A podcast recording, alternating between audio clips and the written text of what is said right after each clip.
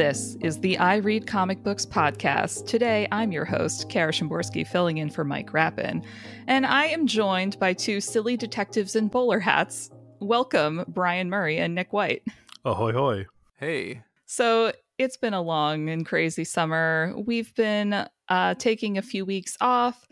Uh, I would say enjoying life and existence and everything. But by that, I, of course, mean being completely obsessed with the Barbie movie. At least that's been my summer so far.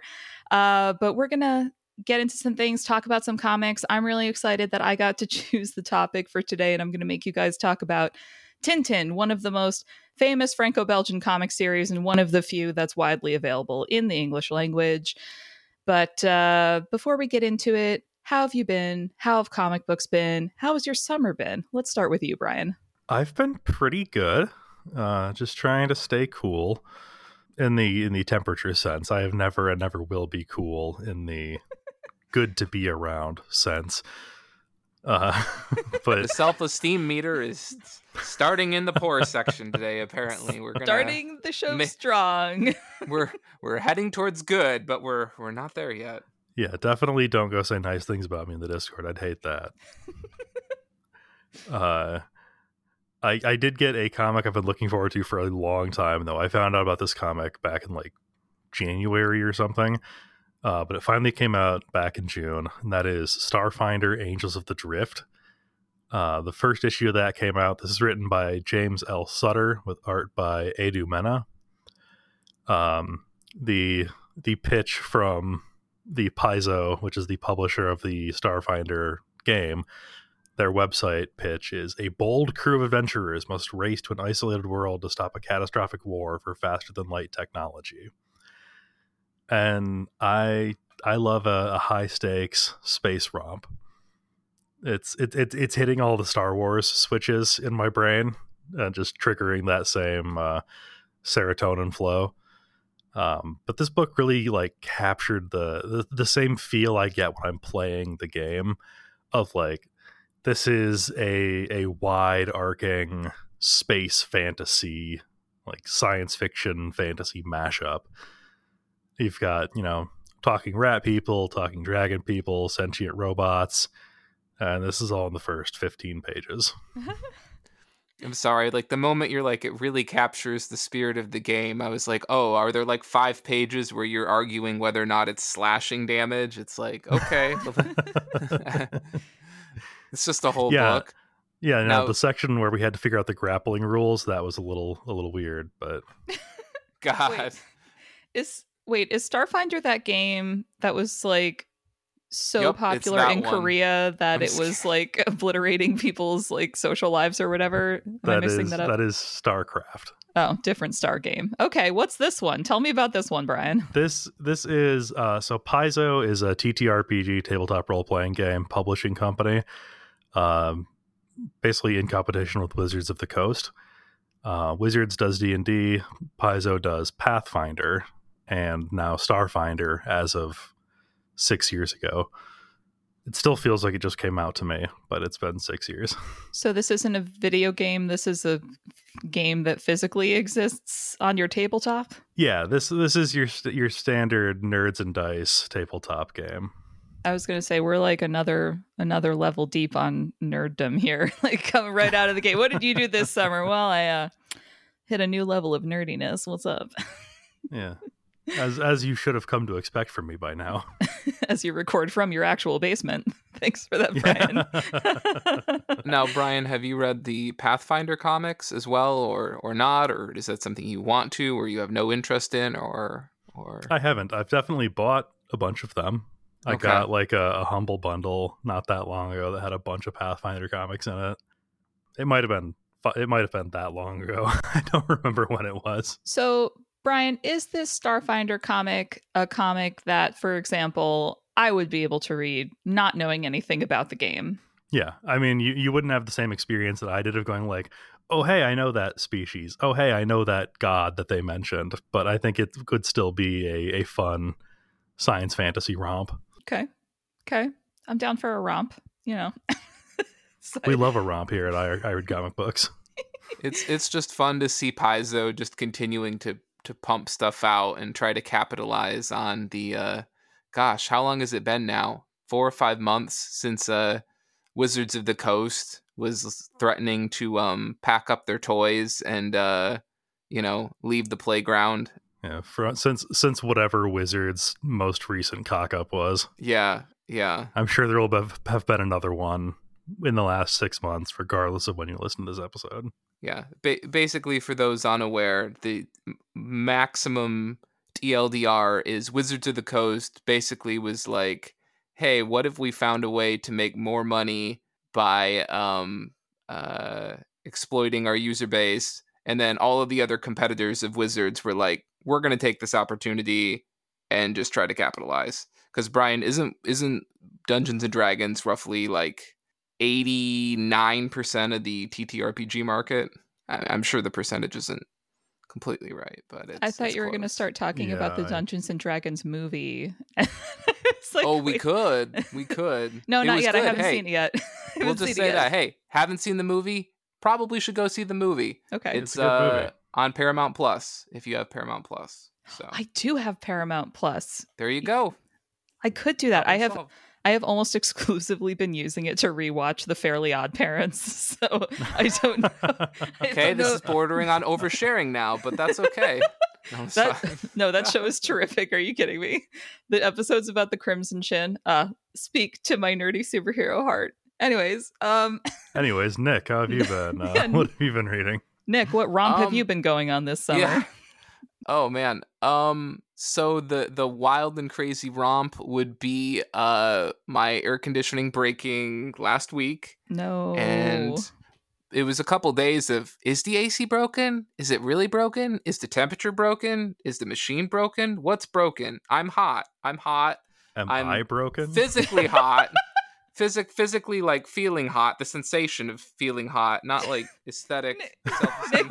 We're going Nick, back was... into self-esteem issues again, clearly. Too many clarifiers, Nick. Just... Yeah. And and it turns out that some little critter got in and uh gnawed the cords that go to the refrigerant. Okay. I don't know. Any, any anybody who like does anything with like mechanics or electronics could be like, "Yeah, the regulator's broken." And I would be like, "Sure you can say whatever you want to say. I will I will agree cuz you have like grease on your hands and you're wearing gloves and you have a tough mustache and you're the authority figure here. I am just this idiot that lives in this these four walls and understands none of it. And so that had to get replaced and then it was a question of he was like and this is like the worst thing any mechanic can tell you as they leave. This is like the worst thing is when they go so that should do it. Mm. Let me know if it doesn't. Mm. And you're like, oh God, what does he mean by that? You know? And then they tip their hat and get in the car and just smirk as they drive away.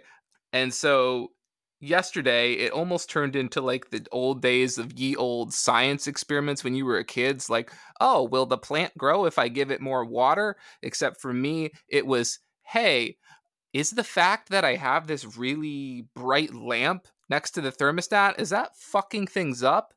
Because it turns out it was. I thought that was like an old wives' tale about bright lamps fucking up thermostats. Apparently, it adds it's heat. real. It yeah. adds it adds heat. You're generating heat. That yeah. that's not so an old wives' tale. That's just literal science. like, yeah, I, I can't distinguish between the two. We already uh, we already discussed the fact that I have a very loose understanding of of anything else in this home.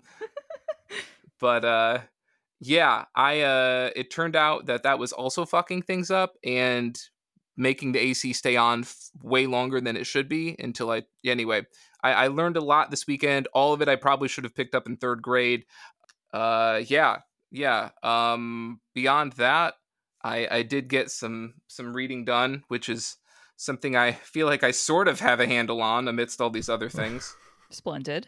And I read Teenage Mutant Ninja Turtles: The Last Ronin, Lost Years number one. Um, A lot of credits on this book.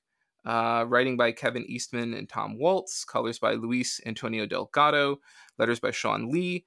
Um, in the past sequences, the pencils were by S.L. Gallant, and the inks were by Maria Keane. In the modern sequences of the book, it was uh, pencils and inks by Ben Bishop, and in the Splinters Journal parts of the book, I know it's a lot, uh, pencils and inks by Kevin Eastman.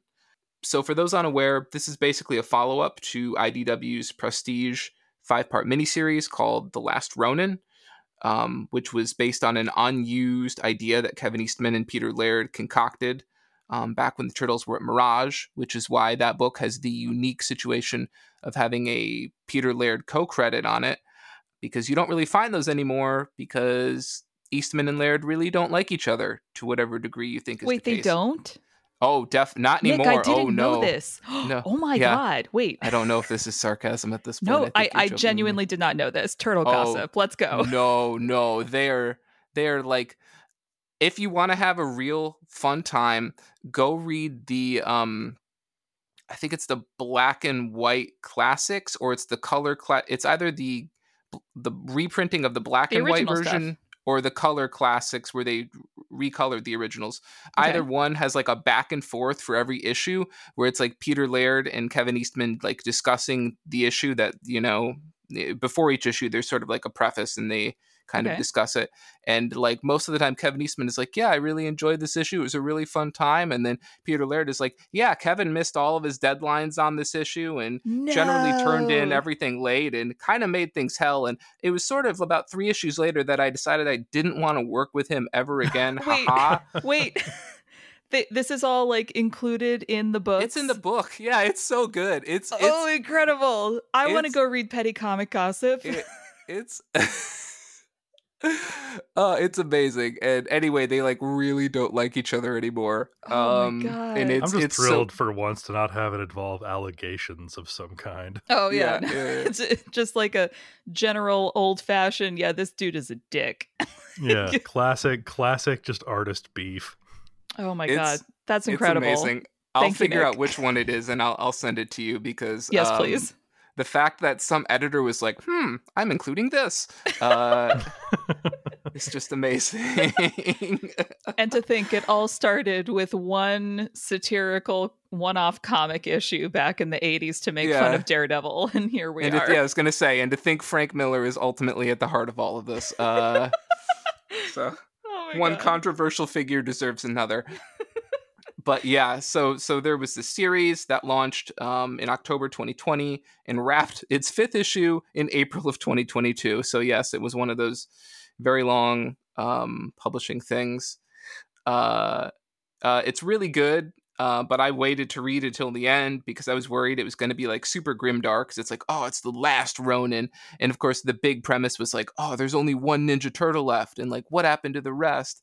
And I was just really That's concerned that it was, yeah. And I was like, is this the book where they're like, hey, uh, this is where the turtles can say fuck, uh, and I don't know, they're like freebasing cocaine off of Splinter's walking stick and What? God knows what else. No, Nick, that they're uh, teenagers. They're yeah. teenage mutant ninja turtles. well, I mean, not by I, mean, this I, point. I want to clarify it. Like they're old now. They're they're they're all grown Oh, wait, up. wait, wait. But and these things aren't actually happening, Kara. This is my concern of what would happen in the book.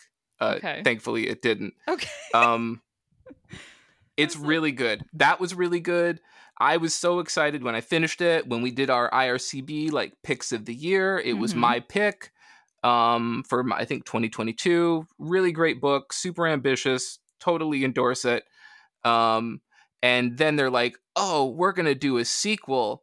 And then just imagine me as the Leo DiCaprio meme where he's angrily pointing at the TV, and I was like, "This is where they fuck it up. How could you do this?"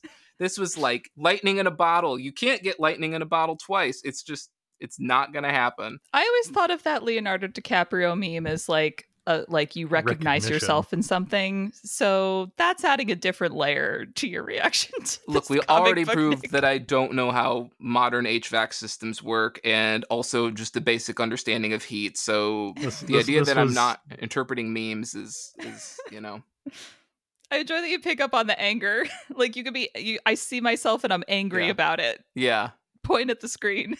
yeah, exactly. It's it's because Nick has already written this fan fiction. So Yeah.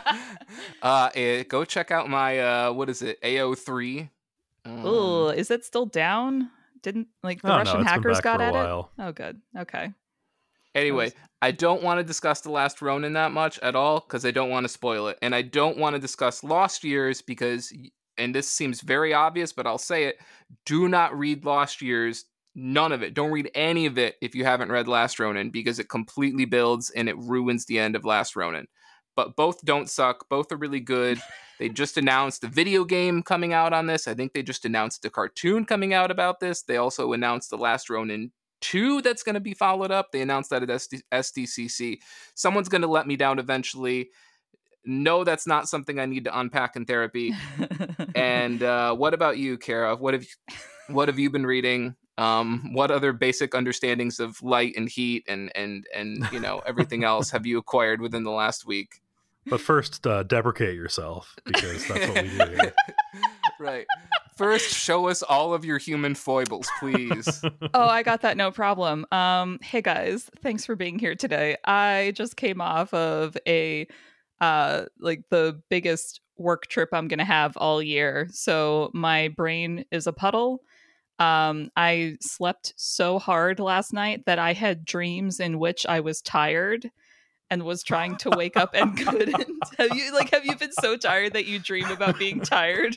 Like you dream about sleeping? I was like three layers deep in Inception, all right? That's where I was last night trying to like recuperate my brain and my body from you know being in the basement of a convention center. Um and let me tell you, uh I had I was actually in the basement of the convention center that was gearing up to host the Otakon, the largest anime convention on the East Coast. So if you were at Otakon, we were in the same building. What's up? I probably saw you if you were wearing a costume. And uh, I was at a wildly different event where there were maybe two other nerds there with me, and then just a bunch of professionals trying to like network and do their jobs and all of a sudden we're surrounded by people in costumes and i and the other nerds were thriving but everyone else on my floor was just like wait what is happening? What is happening? And i had found this otakon website like six months ago and been like guys um have you been to a comic convention have you been to an anime convention? I had to explain furries to my boss, okay? Like I don't that's the kind of week I had. so um that's where I'm at. Uh, obviously, I have been thriving off of the existence of the Barbie movie, and I want everyone to see it. And uh, to anyone who's getting uh, inundated with the messaging that it's anti man, I would say that it's anti inequality and pro being able to be whatever you want to be while recognizing that life has a lot of constraints. I had a lot of feelings going into and out of that movie. Also, it's funny and Ryan Gosling's delightful, even though he's a terrifying almost incel at certain points. But uh anyway, uh comic book wise, I read a book that's been on my list for a while. I can't remember if I've talked about it previously, but I feel like it has been mentioned on the show. It's Mimosa by Archie Bongiovanni. And it's a graphic novel that is about four queer friends kind of like in their 30s, like mid to late 30s. I was laughing because Hoopla had it categorized as a teen book, but the very first page is uh, one of the characters' vibrators running out of juice. So I was like, hmm, for teens, you decide. Only for teen can hang. so, uh, like it was I like I think a teenager who like could read this, but I think uh, somebody who's in their later 20s or in their 30s or 40s would get more out of it emotionally because it is the story of these four different characters navigating their friendships at, at a point when they're changing. Like this group of friends has been friends for 10 years now. They've seen each other through um like different life changes, whether it's transitioning or getting top surgery, or one of them got married and had a kid and then got divorced and came out as genderqueer. There's all this stuff going on. But the book, what I liked about the book is that it's not really focusing on like all these changes that have happened in the past. It's we see those more as like flashbacks to underscore the changes that are happening in the current narrative where these characters are realizing that just because somebody has been your friend for a long time doesn't mean they need to continue being their friend, especially if they're not treating you in the way that you want to be treated. So we, it's just, it was so messy. It's been like a while since I've read something where everyone's a hot mess and like still loves each other, but still can recognize that like things can change. Um, the inciting action in this book, that's like the plot that we're following, is these characters are talking about how there's no uh like good like queer spaces to meet people uh, once you're past the age of like 25 because all of the support in their area is for like teenagers or kids in college or right out of college. And uh, real life segue that's kind of like how it is in my area right now. Like i just moved to this area. I think it's hard when you're an adult to make friends in general let alone find a community to be a part of so I think, regardless of if you're queer or not, if you've been in a situation where you're like, wait a minute, I'm an adult and my friends are off doing their own thing and I don't know how to make new friends and I don't know where I belong and maybe I moved, it, there's a lot of that in here.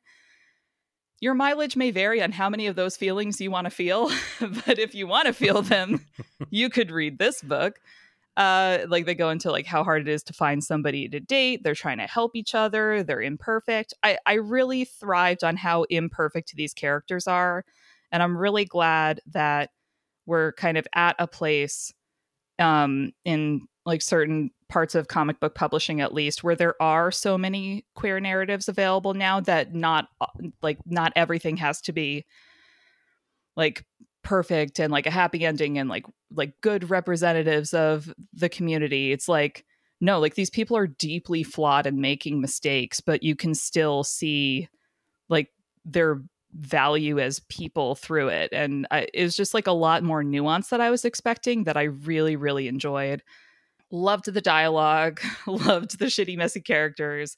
The art style in this book was not my favorite. It was more of like a I guess a sketchy indie style, like something that you'd have found on a web comic like 10 years ago, but it worked for the vibe of the story. So I'm not like mad about it. It's just if this was a different type of story, the art style would not um jibe with me. And uh that there were some like it's not all just people being a mess. Like it is a funny, heartwarming book. And I did laugh out loud at a punchline about Portland because my brother's lived there for like 10 years now. And I was like, hey, it's true. but um, yeah, uh, basically, highly recommend. And now I want mimosas. But I always want mimosas. So I don't know how this is any different than that. If you do want to make friends as an adult, I can recommend uh, joining a comic book podcast. Oh, yeah. No, that is. All of my adult friends have been made right here on this show. Um, I have explained that to people. They're just like, well, well, who are your friends as an adult? And I was like, well, I've got some friends in California. I still have some friends in the New York area. I've got a bunch of friends in Michigan. They're like, oh, great. When have you last seen them? Never. No. like... C2E2 2019. we hang out on the internet. We are known entities on the internet. We have a Discord. You should join. What's up to everyone listening live? Thank you for being here. um, but yeah, that is that was my little little summer festivity reading experience. And uh, i think to to close us out with this portion of our show nick you read another book didn't you? Yeah and thematically to wrap things up i suppose it's quite perfect that that book was called swan songs number one. Uh, this is by w. Maxwell prince uh, art by martin Simmonds, letters by good old neon course, Maxwell Prince, perhaps best known for Ice Cream Man, and Martin Simmonds, perhaps best known for his art on Department of Truth. So, really great pairing here. Um, Prince has had a history of just continuing to want to do anthology books. Obviously, Ice Cream Man is semi mostly anthology with some narrative through lines. You've got One Week in the Library. Uh, you've got Ha Ha, where the unifying theme was uh, clowns and that was uh, not one I really wanted to read at the beginning, but um, uh, it wasn't all creepy, and I can still endorse that one. But this is another uh, sort of anthology series that Prince is doing at Image. Uh, and of course, as the title of the book suggests, the unifying theme this time is that it's all about the end of different things. And I had seen a promo image for for the book a couple uh, a couple weeks ago uh, or one of the issues and it was like each cover or you know has a framing narrative where it goes the end of dot dot dot and the one i saw was the end of a marriage and i was like okay adam driver punches some walls that's fine i can handle that where are we going next Wow. with this? And i haven't even seen the movie i just know that it happens it's fine. Um and i was like all right so what's the first issue? And it's like oh the end of the world and i was like oh great really just a really low bar to set things kick things off on that's great Very topical. yeah, yeah, right. And so it's got this sort of post-apocalyptic setting. You're following this guy named Brian. Sorry, Brian, you're getting roped into this now. That's fine. And um, uh, obviously, they show outside, and all the streets are filled with garbage, and the cars are on fire, and people are protesting, et cetera, et cetera. Again, not that far removed from today.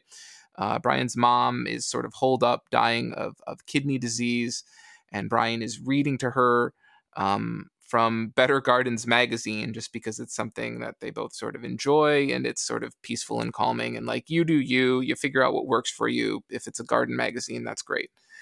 Uh, they find out that there aren't any more issues left and that the last issue is like some guy at the local uh, pharmacy has it. And so Brian decides he's going to make the decision to go out into this world uh, and and get the last magazine. And um, yeah, it's it's it's pretty dark, but it's also kind of uplifting.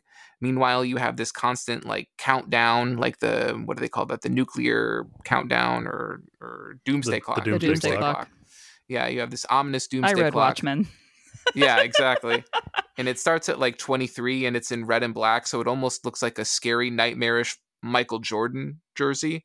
Um, which is kind of like All a right. weird thing I noticed. I was like, was this intentional? Does this guy just hate the Bulls? Shadow Realm Michael Jordan is here. Yeah. but um like most maxwell prince stuff uh it's dark it's very grounded in sort of the sort of scariness that comes with day-to-day existence and if some of you out there are like that's not me that's fine then you and i are on different pages that's okay uh, but it's also got sort of some uplifting points and i would just say if, if you're looking for something different you've read other maxwell prince stuff and you think that you're up for something else just just give this a try. If you're looking for pure escapism, this is not your read. This is definitely not your book uh, at all. Thanks for the honesty, Nick. Yeah, yeah. Uh, if you want escapism, go pick up that new G. Willow Wilson image fantasy book. That one's great. That's what I'd recommend. Oh, So, maybe I will. Thank you. Yeah, it sounds yeah. delightful just knowing the things that you said just now. Yeah. yeah, absolutely. So that's me. That's it. That's what I got. Thanks, Nick. Well, we got uh some folks joining us in the Discord chat for our live listen every Sunday. Thanks, gang. Uh, we got some top picks for what are you reading next? What is the top of your pile? We got Danny reading X Men 25. I have to assume Mike is also reading the same thing.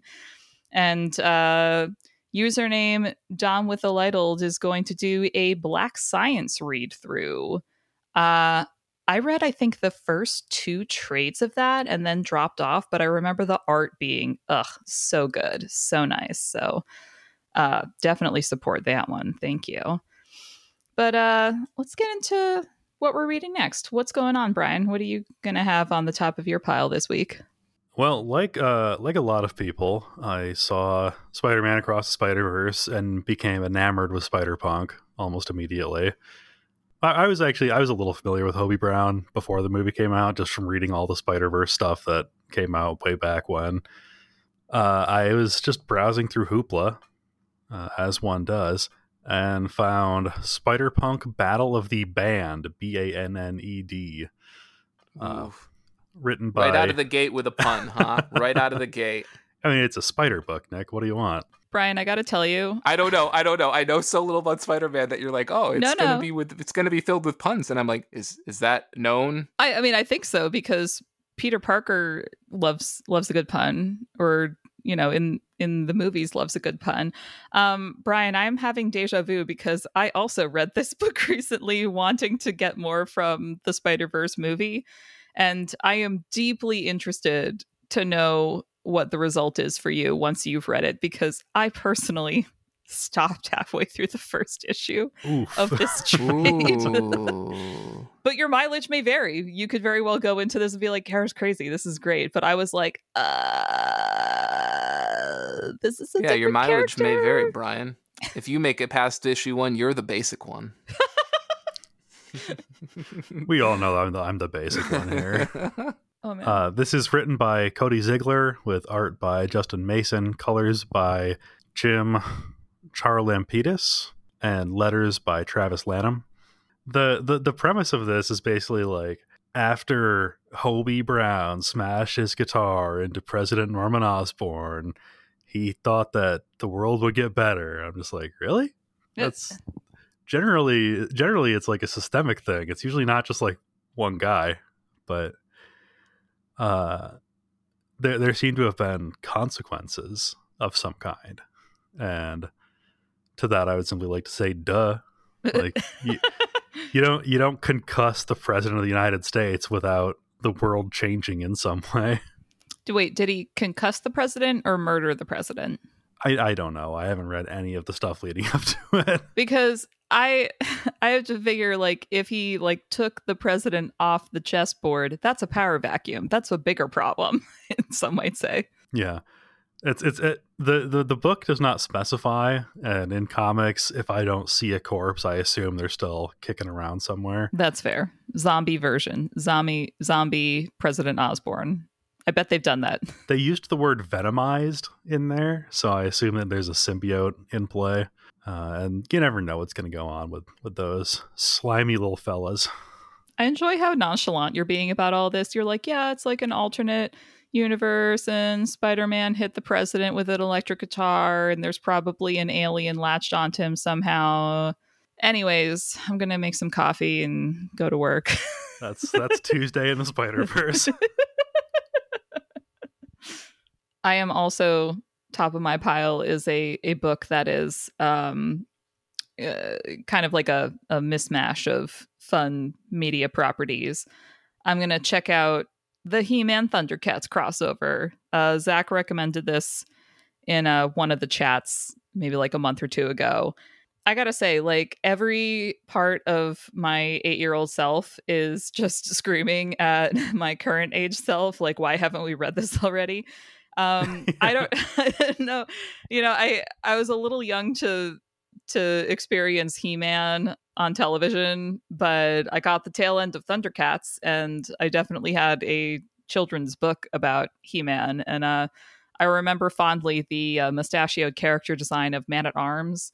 And just the like the really toyetic character d- designs in general. Like you know when you look at something from the '80s and you're like, ah, this was designed to sell toys to children. so, so every cartoon from like 81 to 87. well, yeah, like like the, the the cartoons where you could actually see like the points of movement on the the animation, and it's like buy it. leave the GoBots out of this, Nick.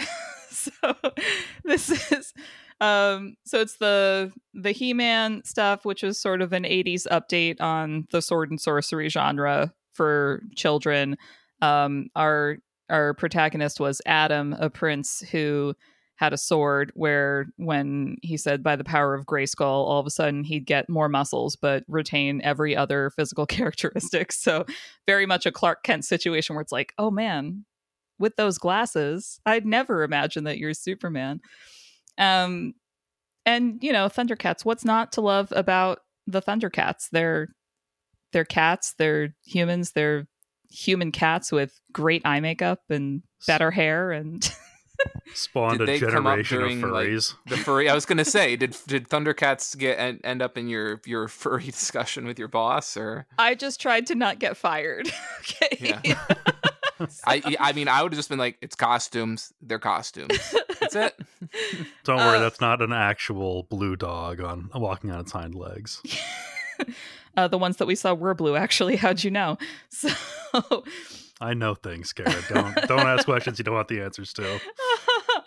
um uh there was a, a poster for uh Otakon up in our event space and that's why they my coworkers could see rooms labeled things like maid cafe and Lolita Garden, and I had to oh, I had to just leap in when I heard one of the executives saying, "What's a Lolita Garden?" And I was like, "Do not Google that. Do not Google it. Do not put those words in your phone. like, we're just not even a no. Please don't." Anyway, so He-Man Thundercats, perfect summer vibes, 80s fever dream. I need no more explanation. It has a 4.5 out of 5 star rating on Hoopla, so I have to imagine that it's at least halfway decent and not just fueled by nostalgia. Anyway, Zach seemed to like it, so perhaps I'll like it too. That is that is the next uh, top of my pile. And if we don't, we're coming for your ass, Zach. these are the perils of making recommendations. Uh, Nick, what are you reading next? Uh, so for me, it's The Sacrificers number one uh, by Rick Remender, uh, art by Max Fiumara, uh, colors by Dave McCaig, letters by Russ Wooton. Um, mainly, I wanted to pick this up just because I was a big fan of Rick Remender's A Righteous Thirst for Vengeance, a book that anyone who listens to this show will note that I have probably given eight or nine different versions of that title mistakenly uh, but I did just wanted to make sure I got it right this time. Uh, and so I thought to myself, uh, I sort of owe it to Rick to see if he can actually deliver two titles in a row that I like, because in the past, um, that's never happened. Rick and I, not really on the best of terms for the most part. Um, But of course, Does I like the book. Yeah, yeah, yeah. Rick is deeply hurt by my thoughts. He, you know, every waking minute is thought. Gosh, I hope Nick likes this book. Um, I know. I he. I hope he does because he, you know, he's a real sick fuck, and he liked the one with the one guy murdering people who would break light bulbs and then poke the shards into people to torture them. What? So he's yes. Read, uh, read a righteous thirst for vengeance. I don't okay, know if it's I got want to now. it has some darker moments. It has some darker moments. I liked it. Mike liked it. I don't know if that Brian's an shaking his head. I don't. I don't know about that. He's like, he's like, Nick liked it. Mike liked it. This is a clear stay away Hard sign. pass. right? Yeah. Like Nick thinks this is a ringing endorsement with a second on it. It's not.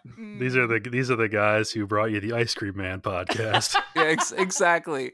Yeah, exactly, exactly. So, um, but I read the first issue because we got a promotional copy for the show.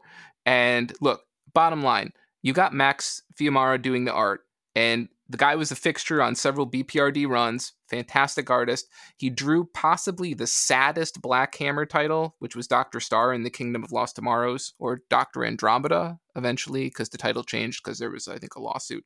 Um, but Black Hammer is magnificently depressing to begin with. The fact that this guy drew the saddest one, I think, I I don't know if they're going to give an Eisner out for that, but they they probably should have. Eisner Anyway. saddest book. Saddest book, right? Um, look, if you're looking for dark fantasy, you really should pick up this book. And all of those dumb dark fantasy fans that are a sucker for like several pages uh, of an intro and then a beautifully drawn map of everything, like it's there. It's got the wonderful map.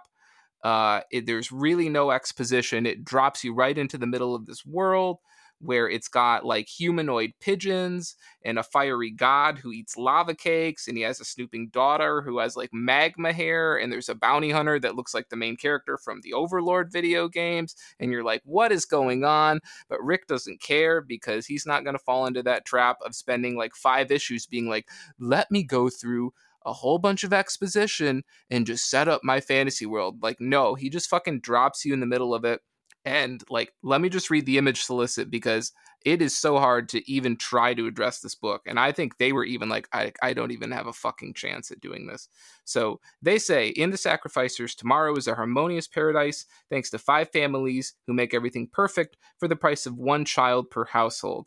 Now as that bill comes due a son expected to give everything for a family that never loved him, and an affluent daughter determined to destroy utopia must now unite to end one generation's unnaturally protracted reign. Um, so basically, uh, it's a real boilerplate epic epic fantasy narrative. Um, I was gonna say this is th- this is giving from Blood and Ash, which is one of the top selling uh like fantasy novel series right now. Like it, it- that's I'm Armentrout, right? yeah, I'm only into Yeah. at the start of book two, but like th- this sounds like from Blood and Ash. Well, they didn't mention that in the solicit, Kara, so Okay. clearly it can't be. No. I guess I guess sacrificing a firstborn is uh, an older trope than just Yeah, five years ago. a- so you That's know, a that's a that's a ongoing motif, you might say. been there since the uh, Bible or previously. Yeah. I'm very invested in the idea of uh, overthrowing the aged autocracy. I can't imagine why that would be relevant to our day and age, Brian. Yeah. Why don't we have 30 seconds of awkward silence to drill that home? Look, I just quietly chuckled when the big magma god walked into the room and like the little waiter was like, "Here are your lava cakes." And I was like, "Haha, this is stupid. this is funny." like this is like pages after this guy is like giving up his firstborn son and he's Mhm. like, "I'm so sorry, son." And then I'm like, "Ooh, lava cakes. This is fun." Delightful. An element of whimsy in an otherwise dark Yeah. and disturbing tome. yeah. But it's beautiful. It's a beautiful, beautiful book. I would at least say just check out issue one and and, and see if it's for you. solid review. Thank you. Well, thanks everyone for for sharing your top of your pile picks. We're going to take a quick break and then be right back to talk about your favorite Franco-Belgian comic character and mine, Tintin.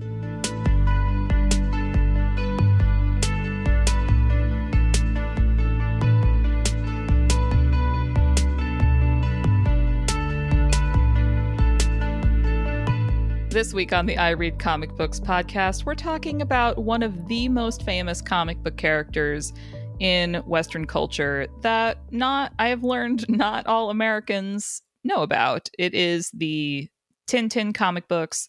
These are one of the it's the one of the most well-known Franco-Belgian comic book series definitely of the 20th century and I would argue into the 21st since they just recently made a movie that Mike wanted us all to watch in conjunction with this show, but no, there's no need for that. We're talking. We're here for comic books. So I, I couldn't find it streaming on any of the services that I have, and I wasn't going to pay money for it. So good for you. so, uh, what we what I chose this topic because I grew up reading the Tintin comics. My parents were really big about getting uh, my brother and I lots of comic books to read when we were kids because they were just excited about us reading. And uh, my dad loves French culture and he had studied abroad in Belgium. So he uh, made sure that we had lots of like Tintin and Asterix. And I've um, definitely talked about these briefly on the show before. And uh, when I was at Comixology, was working with the team to get more Franco-Belgian comics available, sometimes in English, mostly in French, on that platform. So this is a, a place of origin for comic books that is really um, interesting to me on a lot of different levels. I think one of the most stark differences between uh, French and Belgian comics versus American style comics is that in America, when you think of comic books, you are nine times out of 10 going to think of superhero comics. And that is barely a genre in France and Belgium, but you'll find lots of other genres of comic books. And uh, Tintin, I think, is squarely in the all ages adventure category.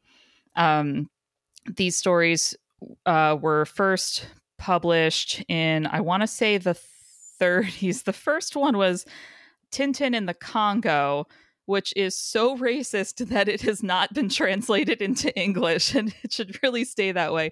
And you have to remember that this was a time period where um, Belgium was uh, still not like coming out of being a colonial power or attempting to be a colonial power. So there's a lot of uh, like colonist themes that you can see kind of creeping into the uh, depiction of non-white characters in this series. Um, the the books are centered around the adventures of Tintin, our protagonist. He's a reporter. I think the creator Hergé uh, intentionally made him look uh, very young so that children reading the comics would have kind of a, a an avatar within the stories to say, "Oh, I could be doing these things." Um, this is where the ligne claire art style uh, really um, like when people talk about the ligne claire art style, it's generally Tintin that they're referencing. Where if you look at um, the inking and the line work, there's not any like shading or hatching or anything like any color differentiation happens with um, the color so everything's really um, i think visually appealing and uh, of course it's going to appeal visually to children. Um, so how did i get brian and nick to read one of these books? We quickly realized that it is difficult to get a hold of tintin comics if you don't have a library that has physical copies because the rights are a mess so what I did was scan one of my issues on my com- on my like computer printer and email it to them. So don't try this at home, kids. But we did read Tintin uh, Red Rackham's Treasure, which is one of my favorite of the stories and one of the least racist ones, which is mostly because there are virtually no non-white characters in it, which is a whole other kettle of fish to unpack. But I've been talking for a while what's up? What did you guys think? From the the one the one black character that we did see, the depiction bordered on minstrelry. So uh, bordered on squarely was, in the middle of. yeah, it was it was a full minstrel show looking mm. character design. So I'm kind of glad that they decided to be racist by not including them instead of I don't know, being turbo hyper racist. There's a reason Tintin in the Congo again has not been published in English. Yeah. Yeah, I, I mean, I do want to thank Kara right out of the gate. I mean, I've read a little Tintin, a couple volumes, but uh, thank you for picking a largely unproblematic Tintin story because uh-huh. it turns out when the, you know, the majority of the plot is five or six white guys arguing on a boat at sea, that the chance that things can really go south fast, uh, uh-huh. just that it's sort of taken off the table. I mean, thankfully um, you know, because there's no opportunity for them to visit a real country or a real country's analogous counterpart and just watch things go south. Uh-huh. Um, which is also also what happened because I decided to read another one called Tintin in America. Oh yes, Nick. and I was very surprised because I was like, oh, like again, this is this is we're talking about stereotypes and then I go and uh-huh. make one, but here we are. Uh, not to paint with a broad brush, but usually I find with a lot of these Franco-Belgian comics or European comics where like, oh, we're coming to America, right? It's like it's always New York. It's always fucking New York. It's New York, New York, New York, whatever. And he goes to Chicago, Chicago. and I was like, oh, what a what a pleasant surprise. And he's like, I'm gonna fight the crime syndicate, mm-hmm. and like Al Capone's in it, yep. and I'm like. When was this written? And it's like 1931, which I think was like the year that Al Capone was like brought up on charges. And mm-hmm. I'm like, uh, I would not be writing a book about putting a real game. I mean, uh, look, the Atlantic Ocean Belgium. is between you. Like, why does he? Yeah, care? exactly. You got the Atlantic Ocean between you, but like, I mean, still, um, I mean, if we did that in like the modern day, like some sort of version of this, I, I am not so sure. Maybe uh, I would be as bold as an author, but mm. um, that was interesting. It got a Lake Michigan call out. That was nice. I learned that there's a disproportionate amount of um, businessmen in Chicago with hidden trapdoors in their offices. Interesting. Um, and then, and I was like, oh, this is largely funny. A lot of slapstick, a lot more slapstick than I really remembered. But also, again, Nick, it is a book for children. Uh-huh. Um, please don't forget that. Uh, and then at one point, one of the gangsters escapes Chicago, and uh-huh. he fall, and he goes off, and um, he's and Tintin is like, I will follow him, mm. and I was like, oh, that sounds like a good idea. Where are you following him to? And he's like, I'm going to follow him to this area that he went, and it is a Native American reservation. Uh-huh. Except the, the the term Native American is not used once, Correct. and other terms are frequently used. Include one which was the uh, current was a recent NFL team's uh, mascot uh-huh. until recently, uh, and so that gets used a lot, and the book goes pretty south from there. Um, Lots of headdresses but, uh, and teepees and yeah, yeah, yeah, yeah, and and tomahawk throwing and and all of the uh, persistent um, stereotypes about Native Americans. Yeah, it's like you're in 1930, like 1920s, 1930s gangland Chicago, and then you do right. an abrupt turn into like 1880s Wild West cowboys and Indians genre type. Yeah, like... it's it's so like it's almost like he he had like he like made a list of like things he wanted to do about America and he like picked two and he's like I got to I got to come up with a segue and it's not a good one but here we are. like these are the two stories I want to tell. Look, I want to be racist and I don't want to be racist. so we're going to get the both of the best of both worlds and we're just going to make it happen. So yeah. uh, well, it was it was an interesting time, and I, I will also mention this. Um, you mentioned the the rights being difficult to get a hold of, um, which is when I sort of decided to take a two birds with one stone approach. Uh, I was like, you know what, I do want to finally get around to reading Tintin, and I do need to get it for this show. So I ended up with a stupid like, I sent a boxed set to my house. So now I've got everything. Yes. Um, including and I, I didn't want to um actually this show, but I guess I'm gonna have to um actually this show. Is there an the English first print volume Tintin of- of Congo? No, no, no. First off, they didn't include that, Okay. and I was like, okay. I was both like A little relieved. disappointed, but yeah, exactly. It was like simultaneous, like, oh, thank God it's not here, but Uh-huh. also like people say this is terrible in the same way that people don't want to look away from a car crash. I was like, how terrible? Like, It's- show show show me the receipts, but also it's bad. Yeah. So it's like like when you're on Reddit and you know that a picture is like fully just human gore, but you're like, yeah, do I click on it though? Do I want to see just how bad it is? Well, what el- what else it's like did a you YouTube get? video, and it says it's hosted by Live Leaks on on Reddit, and you're like, oh, this is not going to be good. Um, Well, okay, so dialing it back a little bit, Nick, what else is in the collection that you ordered? Well, this is the interesting thing because you, I think you mentioned that the first volume of Tintin was the the Congo book, but actually, it's not. The first one is Tintin in the Land of the Soviets, Oh, which that was apparently in black wasn't white. published Yeah. for like forty years. Yep. It never got put in color. He he claimed that the plates were so bad. Some people think he was lying and just partially was just embarrassed about the quality Aw. of the book. That they were so bad that he couldn't reproduce it. So then everyone was like, "Fine, we're just gonna bootleg it."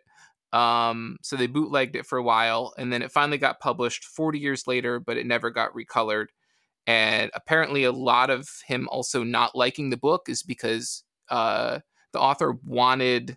Is it Hergé? Yeah, I think is how Yeah, Wikipedia said to say it. yeah, Yeah, it's his um initials are J, but you pronounce them the French. He like made a portmanteau out of his own real initials, and Oh. so his uh, writer's name was Hergé. Well, apparently he wanted he really wanted this first venture to be in America, but his editor at this newspaper, which was like a pretty f- fascist national state newspaper Mhm. apparently at the time was like no we need to instruct the youths on the evils of communism so you were going to put the first story in the soviet union and so basically the editor went over his head and that's why the first book was that Okay. apparently so Well, what Yeah. what else what else is in there? I've read most of them, I think. I think it's everything. It's it's literally everything else except obviously the Congo story. Uh, I think that's the only one omitted, and then they do include the the Soviet, um, the black and white um, Tintin in the Land of the Soviets, which a lot of collections don't have. Is the completed not completed final book Tintin and the Alph-Art included? I don't. I don't think so. I can out nerd don't you think on this, that one Nick. was- it's not Yeah, a contest. Well, I Fight, I I, I, fight, fight, I- fight. I did I did read about that because apparently like what uh his wife gave permission but then decided to not give permission or whatever to have another person finish it or something like that. You're just bringing all the comic book drama to the fore today, Nick. Like let me just say this okay like I went on Wikipedia because that is where I get all of my information and I was like I will just do a little research sure. and like each Wikipedia page for like every Tintin book was like thousands and thousands of words and it was just like wow like I'm telling you, they're popular. Yeah. Yeah. People have read yeah, them. Yeah. Yeah. yeah. We have not read them. Well, uh so something that I didn't tell you guys before we went into Red Rackham's Treasure, which is the volume that we read, is that it is actually um the second part. The tep- a lot of the Tintin stories were like two book long stories where each book could be a standalone story but they could create a, a bigger plot if you read the both of them. I actually um read red rackham's treasure like a million times before i knew before i read the uh the previous book the secret of the unicorn. Uh but now next since you have all of them you can now read the prequel. Um so in the secret of the unicorn tintin and his uh captain bestie captain haddock are um, finding a map that will lead them to a treasure. And for the functions of plot, that's all you really need to know going into Red Rackham's treasure, which is handily uh, explained to us within the first page through some uh, nice exposition framing of two sea dogs chatting in a bar and being overheard by a reporter. So we go off on our journey and uh, you know, as a child reading this, obviously one of the most uh, delightful visual elements of of this story is that they explore the sunken wreck of the ship holding this treasure, allegedly, uh, using a submarine that is shaped like a shark, so that they can blend in with the sharks. it was kind of awkward, I'll admit, Kara, to be reading a book about um, uh, for a moment there, not knowing where a submarine has been lost with diminished with dwindling oxygen supplies mm. uh, in uh, in 2023. That was kind of a where have I where have I seen this before moment. so. Timely, we'll call it timely. a timely read. Uh, but this time reading through because it has been a little while since I've I've read the book. I was most struck by the um the beautiful scene setting. Like there were a bunch of like larger, almost full page establishing shots where you saw, okay, now we're at the wreck. And so we're going to show like a yep. full, uh, intricate detailing of the wreck. Or, okay, now we're walking through the jungle. So like we're having an almost full page, we're walking through the jungle illustration. And that's kind of where you can see uh, the detail in Hergé's work. And this wasn't on display as much in this story just because they were underwater most of the time and not on land, but um, anytime there's a mechanical thing of like any cars, boats, planes, trains, automobiles, Hergé puts a lot of detail into those illustrations. Yeah, you you could see that with um when they went to calculus's uh, laboratory and just all these different shots of all of his inventions and his machinery and the clothes washing machine and and um, I'm trying to remember some of the other things he had in there, but it was like a very like there were so many different little things in the background that you could sort of just rest your eyes on and be like, oh, what's this thing? What's this thing? It was like very detail laden, and um, yeah, I, I appreciated that. Mm-hmm. Uh, and did uh, knowing that this this book is aimed for children, but you could read it at any age, what did we think of the characters, gang? I think I think Brian and I had the same big hurdle mm. as far as the characters go. I'll let Brian uh, get into it, but uh yeah, I mean the the first thing I noticed is like like alcoholism really just used to be a joke. Yes. like the captain and his hilarious oh, yeah. like desperate need for liquor yeah. at all times. his, his, his, his, poor doctor, right? Like his doctor's like really looking out for him. Like I was like, this poor guy really cares, and he like sends him a note, and he's like, get, he's got, I gotta get this note to him before he goes off to sea, and it's like, buddy, you gotta, you gotta, you gotta ease up. You gotta like it says the in the note, like your liver is trash. Please cease right. all alcohol consumption right now. Uh, and then and it then, like he bothers in like parentheticals to like list out everything that uh, you know contains alcohol just to cover all the bases. Yeah, just to not leave any wiggle room for mm, right our intoxicated friend, the captain. um, but it was it was Cuthbert calculus that really yep, yep. stuck out to me. I mean, kids love repetition, right? Like, obviously, I'm sure that's part of it. Like, you know, if you have a joke and the kid gets it, you just you you pound it into the ground at least a little because yeah. Uh, and and with Cuthbert Calculus, the joke is he's deaf. Yeah. Which God. is again like something that used to be joked about a lot back in the days, right. and now we recognize is you know not really a thing to joke about. Uh, but it was just like so infuriating. Every like every page had at least one panel where like someone is trying to communicate communicate something to him and he's just like fully not getting it and then just carrying on and just like at what point do you just sit this man down with a book and write down what you're trying to say to him and they do do that at one point captain haddock like goes to write on the wall of, yes, the, of yes. the street yeah.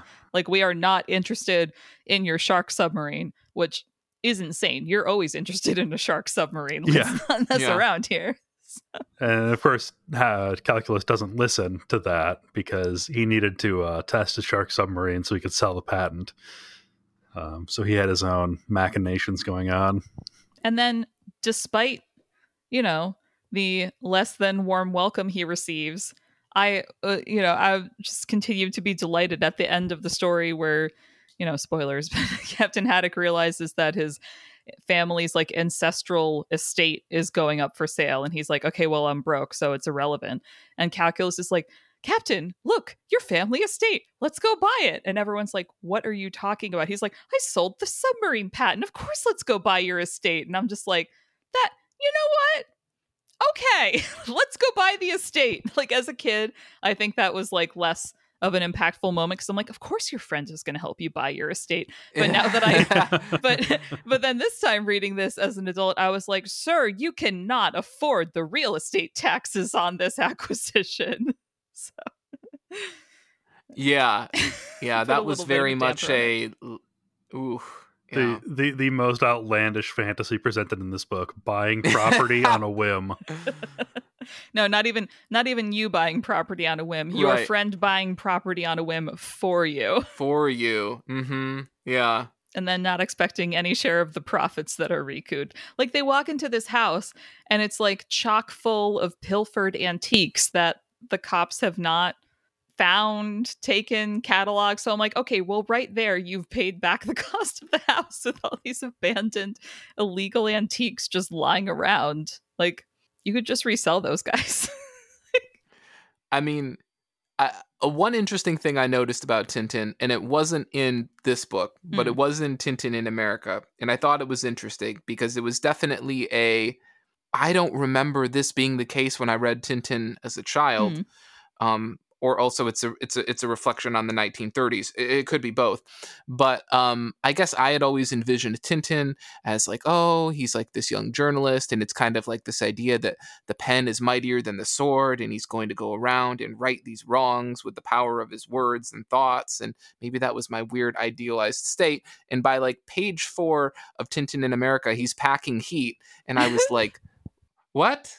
Well, that's Tintin like, in America. Tintin, Tintin, well, Tintin is a reporter in the same way that Indiana Jones is an archaeologist. It's just an excuse okay. to get you to an exotic locale and have a right. weapon with you to punch a Nazi. like And like I kept going and I think like he pulls a gun on at least five different people in this book and I was like this is a little odd, but also again, I think it's also just sort of like these days uh, you would probably never have that like in a children's book and of course in the 1930s like i mean I, i've read some of them i think you probably have as well kara like some of the 1930s disney comics mm. from the mm. time like mickey mouse was ro- was running around with a revolver at certain points and so i was like okay like this is batman this shot is people like... on his first few appearances that whole no killing thing didn't manifest till right. much later right so i think it was just me like having that like moment in my mind of like this is a book for children and they can't you know these people you know can't be running around with guns but uh yeah.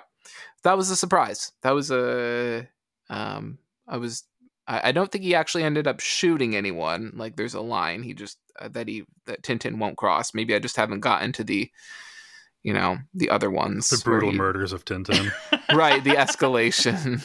Yeah it's Tintin in Training Day. Yeah, Tintin uh, in the clock tower. Just... Oh my god. so... oh god.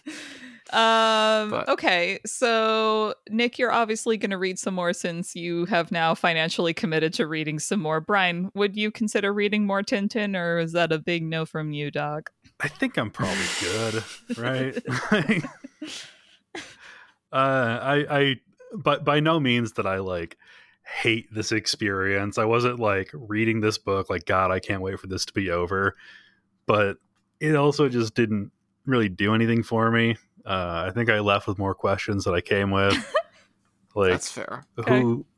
who the fuck are Thomson and Thompson? They're, they oh, just like there. show up it. randomly and then they're, are on the well, boat as crew members and then are farmers at the end. They're, they're, well, I think the book they intimated this, but correct me if I'm wrong, Kara. Mm. Uh, they don't say this because obviously it's like book 18 or whatever, but they're both um, t- detectives and or police, yep. right? They're police. Yep. Yeah. Um, Much in the way that Tintin is a loose definition of a reporter, Thomson and Thompson are loose definitions of detectives. Uh, I enjoy that they um, are wearing bowler hats because I don't know, it's just they have like such a distinct style. I will also note that their original um, French names are not Thomson and Thompson, but Dupond et Dupont. just I was gonna say, which is is it the same situation where it's obviously pronounced the same, but they the spelling is different, Correct. or was this different? Okay, so they yeah, yeah. well, that's kind of what I was gonna get at. The one thing that I found really interesting, right, was that this book has a lot of wordplay. It has a lot of uh, dealings with puns and spelling and um, misunderstandings of um, you know what one person says and other person interprets differently. And I was like, is this a really really good English translation? Is um, like was there an effort to carry over and localize a lot of these things, or were they just brought in with the the localization? I definitely think there were some localized choices, like translating Captain Haddock's insults alone. Hmm. Probably was a Hmm. team effort. I was always a fan of billions of blue blistering barnacles as an epithet. Like- Yeah, yeah. um, but there was definitely some words in his insults where I'm just like, you know, I just glazed over that as a kid, but I kind of want to Google that now because those are definitely not words in my vocabulary. Right, right. But that was that was the one thing I was like, you know, if if I had any sort of understanding of French, I would be super curious to see what was changed and altered and and um, tweaked. N- not only um, when it was localized at the time, Mhm. but I assume probably maybe some of it has been retooled over the years. Uh, It's just a guess on my part, but That's definitely a question. I think besides the uh the absolute minstrel interpretation of the one black character in the entire book that shows up for just a corner of a, panel, um the Right. other uh oh look brown people are not like white people moment was when they were like on this tropical island and they see some uh human remains just the skulls and the bones picked clean by time and the sun and their first thought was like ah yes cannibals i was like it must a be minute, wait, cannibals. wait, wait. okay, why? How did we leap to this? Like, this is. Let's unpack this because this does not seem okay. Mm. Um, They come standard with every tropical island back in those days. I don't know what to tell you. Well, I was also interested to see the prevalence of the the sharks as a danger because um, I think at at least in America, the understanding of sharks as a threat, which was statistically false and def- dar- narratively overblown, is all because of the film Jaws. But so so Oh, reading yeah. reading this, it was interesting to see like, oh no no no, anti shark propaganda has a long and varied history. it wasn't just Jaws. yeah, like uh, the author definitely has it out for animals. Like I thought about this. Like you've got you've got the sharks, right? Mhm. And you've got these annoying parrots that the captain definitely wants to murder. And then I just appreciated or found it shocking that Hellboy's um that monkey's got a gun moment was Mm. not the first that monkey's got a gun moment. Mm. These monkeys were teaming up too. Like one Yeah. of them was holding holding the stock of the rifle, one was supporting the barrel. And yeah, it was a it was a real fire it was a real fire team effort of, um, of monkeys. Uh, but uh, yeah, I I appreciated that. Um, so Nick, are you're gonna read them in order, or are you gonna pick and choose? gosh, that's that's a really tough one for me because there definitely are a couple that really look super interesting. Um, uh, Wikipedia noted, obviously, and as you got it as well, that there's a just in, a pretty insane amount of research that went into a lot of Mhm. these for what are children's books. Yep. Uh, in terms of, um, I mean, obviously, uh, you know, Hergé didn't get everything right, Uh-huh. clearly, and there are some how should we blanket statement this uh, problematic cultural sensitivities here and there Mm. but um and maybe this is why i want to read this book first uh apparently uh he did a ton of research and i think even talked to some space scientists for tintin goes to the moon Mhm. where hopefully he cannot be racist I'm hoping. or or or he can and uh i'm just interested to see uh about that but um that was one that uh, it sounded like there was a lot of research that went into it and and um that one looked super fun so there's a few that i think i might want to try first and then there's a couple where i just look at the titles and i'm like i think this one could go to some uncomfortable places and um Mm. yeah yeah so I have every confidence that they can cram some kind of horrifying stereotype into, Into Tintin the- Goes to the Moon. Goes to the moon. I mean, you're gonna find out. Um, one Yeah. one that I haven't one that I haven't read in a while that I thought about recommending for us, but then I was like, I don't I don't have the time to read this and see if it holds up to my memory. I I remember uh Tintin in Tibet being Okay. not as problematic, but that said, I haven't read it since I was a child, so very, very, very real possibility that I'm just yeah. misremembering but like that's a that's one of the books where tintin gets like a local buddy for his adventure and that person is as far as i remember not a caricature like is an actual character instead so um anyways uh next episode you can read that one and tell me how wrong i am so yeah, I can't wait to read the one about the moon and report back next time that we were all We're horribly uh, wrong very wrong. Oh man. well, again, I super super super appreciate you guys reading uh, reading along with me on this one. It was a delightful uh easing back in uh from our from our summer break and a nice nostalgia moment for me. So, I do appreciate all this. Uh, for all our lovely listeners, uh, please join us for next week's episode where Paul, Kate, and Kate will be talking about nonfiction comics, some of their favorites, and some recommendations.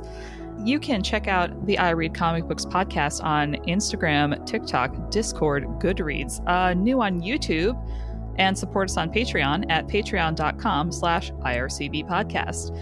Infinity Shred is the best. They do our music. Zander will send shivers down your spine, but as a little treat. Thank you for listening, and until next time, comics are good, and so are you.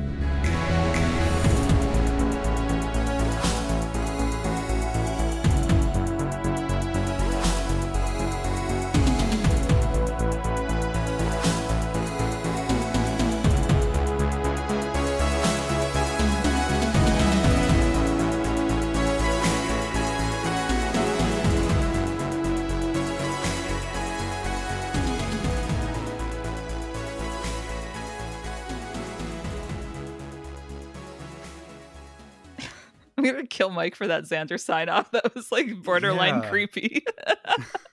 We're gonna have to go to HR with that one.